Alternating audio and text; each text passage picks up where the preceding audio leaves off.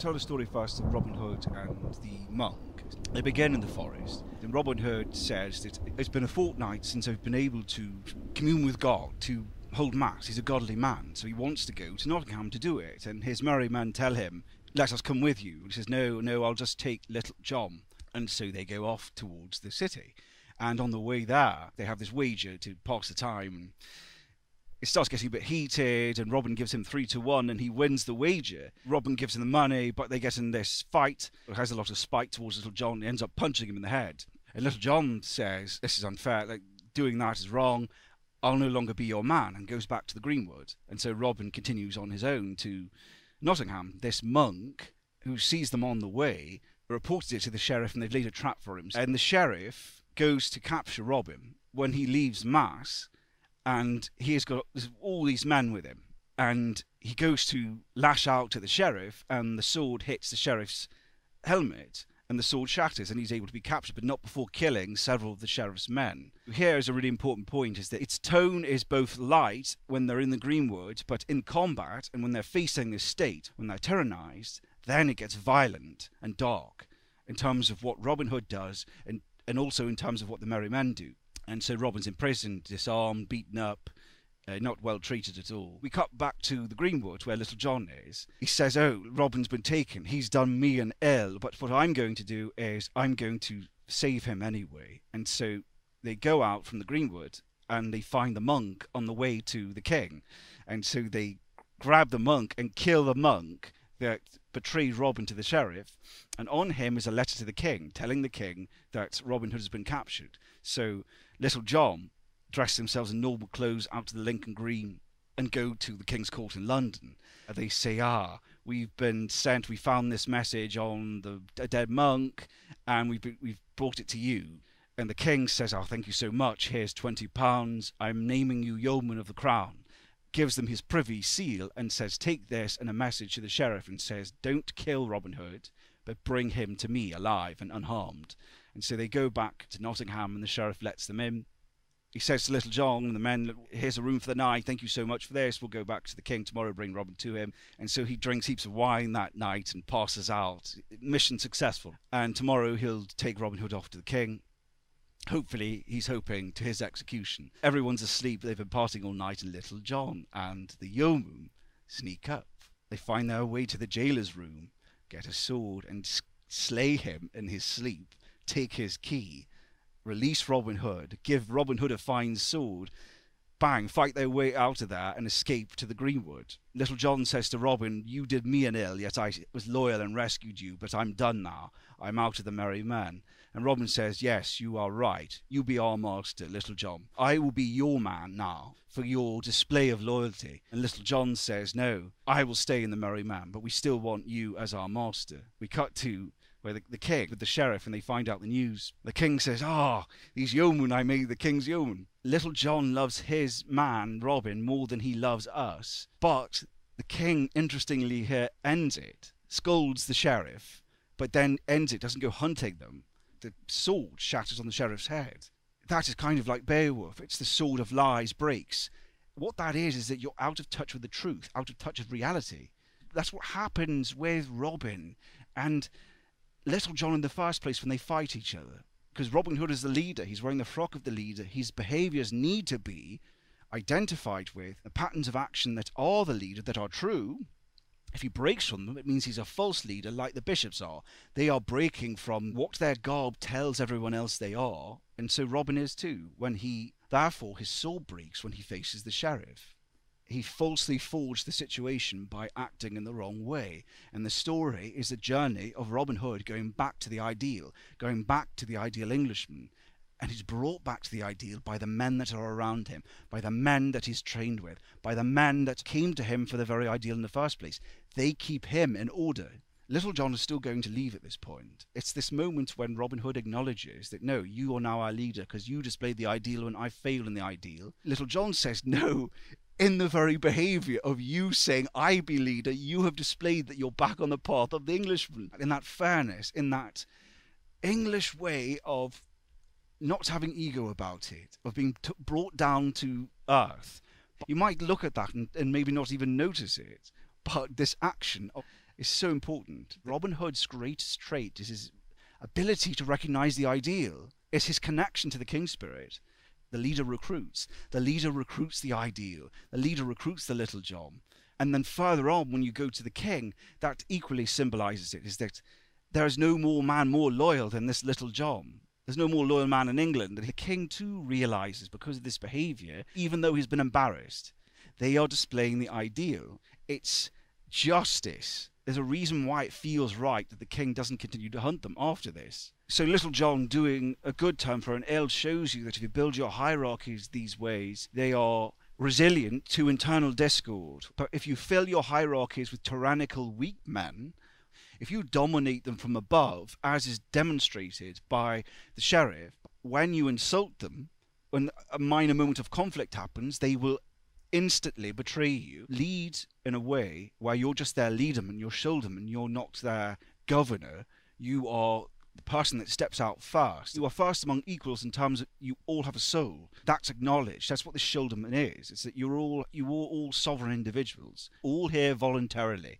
And that's so key about what Little John does. The idea of consent. If Little John can leave, he doesn't have to stay. If you build your hierarchies like this, with loyalty, in the right way, when you make minor failures, as we are human and bound to do, people will still protect you and defend you. In any group, there will be a time when you need the people around you. They're not there for profit.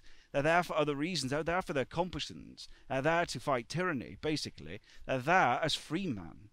But if you build it with weasels there for money, the moment there's no money, they'll turn against you. And that shows the difference between continental robbers and these Greenwood rogues aren't rogues, right? They're Greenwood moral men of Christ. Robin is a courteous gent. The friar too. They have the nobility in them. They have the truth on their side. They are noble, even if they don't look fair on the outside. He is truer to the spirit of what is good. Other people are dressed in the frock of authority and display no nobility at all. They look fair but feel foul, like Strider in Lord of the Rings.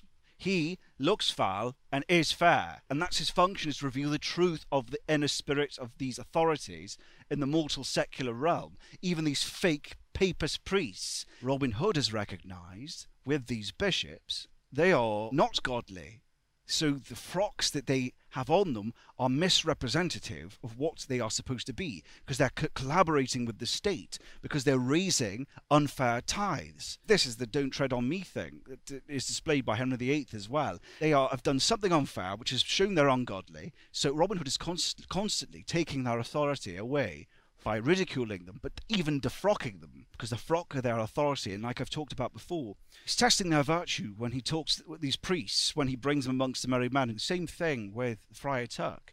He's testing their charity. He's seeing whether they're displaying Christian values. He's seeing whether they are the priests and friars that they claim to be, helping the society see through the self-deception.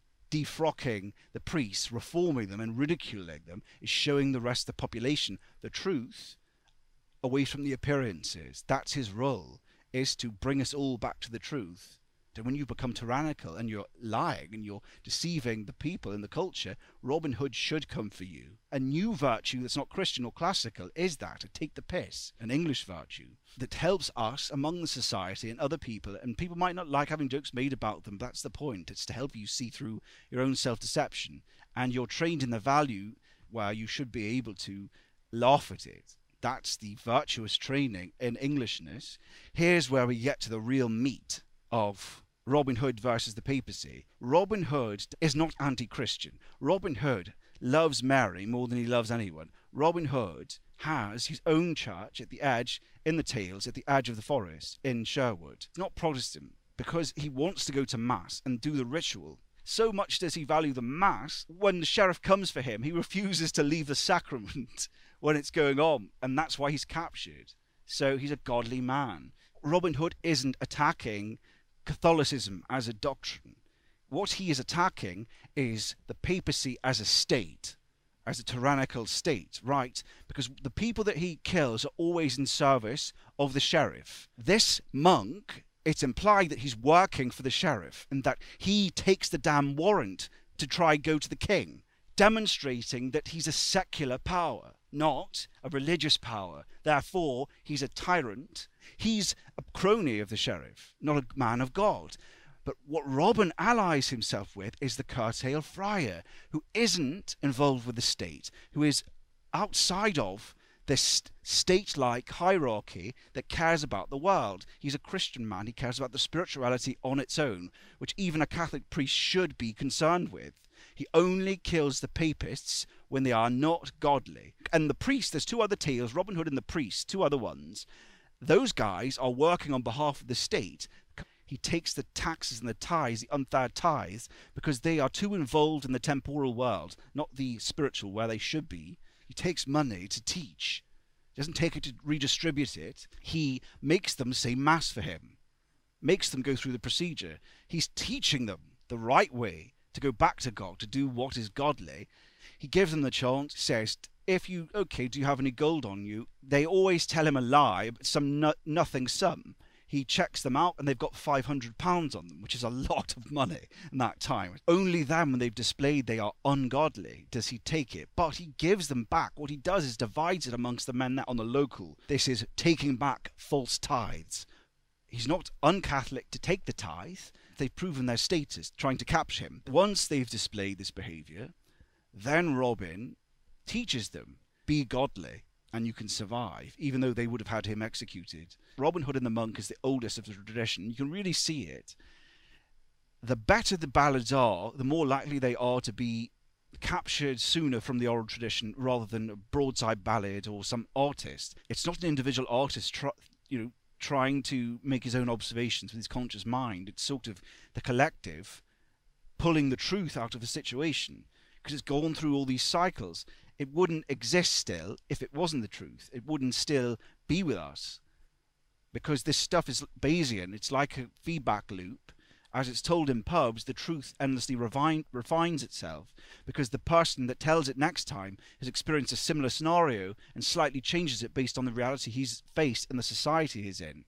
So that's why this knowledge is so more true, because it's been through more revolutions. Just like the original Bible, those stories went through millions to get to this truth.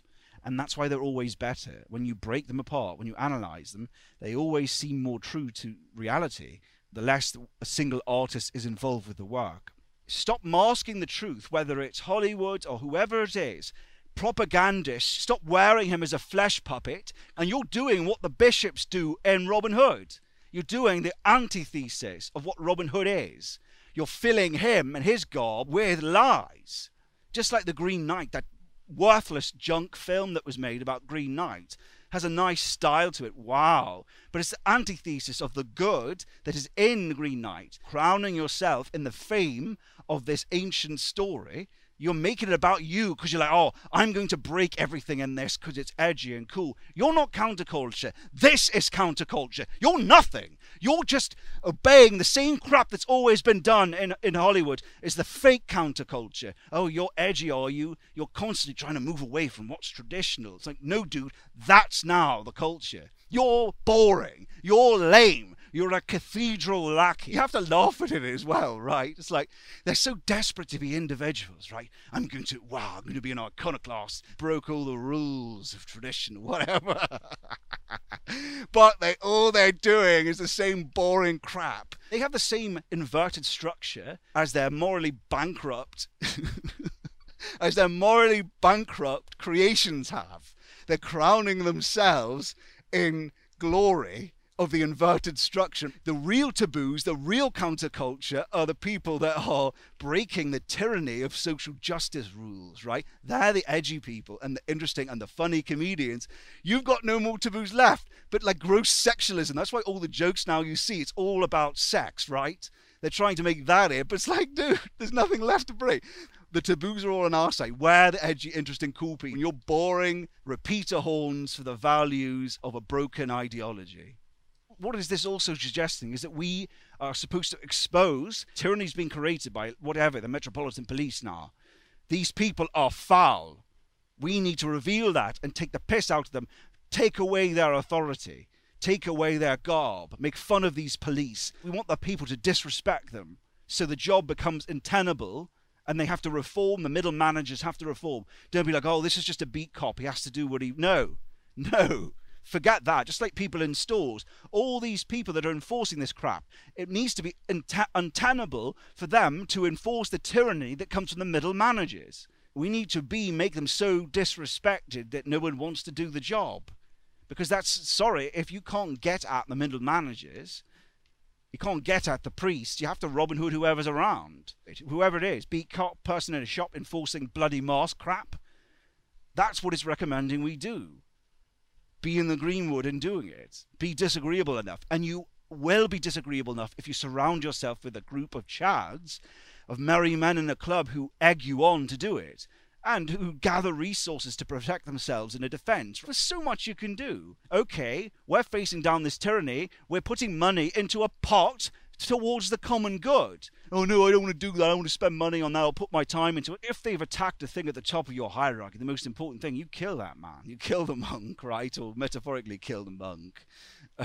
They go after Churchill's statue. We should all be out there. Not just be upset and sad that it's been done. Oh well, I'll just go back to my whatever, watching TV, back to my painkillers, back to my lull sleep, back to my bloody coma, my internet porn coma. This is what this project's about too. It's about your building a walled garden because they cannot possibly endure like we can, because we have 1,000 years of culture behind us. They don't have that. They have ideology that is just negative. So they can just build up resentment, yes, but they cannot possibly survive in morale, a war against us, because we have 1,000 years of procedures where we face the dragon, the Vikings, the darkness. We come from darkness. They are nothing but the inversion of our light. Our light will endure. Reflect it like a beacon. If we sound the bugle horn like Robin Hood, out to him. If we do that, bring him back to life, then we will outlive and overcome. As long as it lives. Once it goes, we are done, my friend, and we might as well not exist. We will just be overcome by a ruling elite. We will be overcome by tech overlords, because the culture is what drives it. If people stop having the culture, then they cannot be inspirited by work like this. And then we are done. We are serfs, and England is over. And the free man is over. You're done, son, and your line is done. Do you want that? So you better do something where you have the time and the chance to do something. You better act, or we're all fucked. Dag Wrigley's to believe. This world is worth fighting for. England's worth fighting for. Because without it, what the hell do we have? Without the freeborn Englishman. Thank God it's still within us. And be a part of reawakening that. Dare greatly to believe. God save the King. Thanks for watching. I'll see you next time, brothers and sisters. Remember to comment and share this. It's so important that you share this with other people. Say my name or whatever. Like, tell them this Scott Mannion chap is interesting, is worth checking out. He's got this Greenwood show. Whatever. Share it with people. That's the only way this will grow and can continue, really. So please do that. Share it, comment, and like it. And please do sign up to the locals. Sign up there. There's only 14 people that have, so it'd be great if you did sign up there. So the content I'm posting on that platform, you can see.